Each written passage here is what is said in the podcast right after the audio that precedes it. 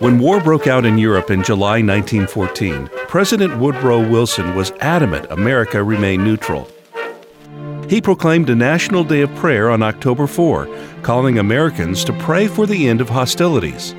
By April 2, 1917, Wilson's message had changed. Inside the White House, President Woodrow Wilson conferred with advisers, then signed the proclamation of war against Germany. Citing the world must be made safe for democracy. That year, the American Bible Society distributed 1 million New Testaments to America's armed forces. Each included a typewritten message signed by President Woodrow Wilson. The Bible is the Word of life. He also urged the reading of the Bible, not just little snatches, but long paragraphs that will really be the road to the heart of it. Brought to you by Museum of the Bible in Washington, D.C.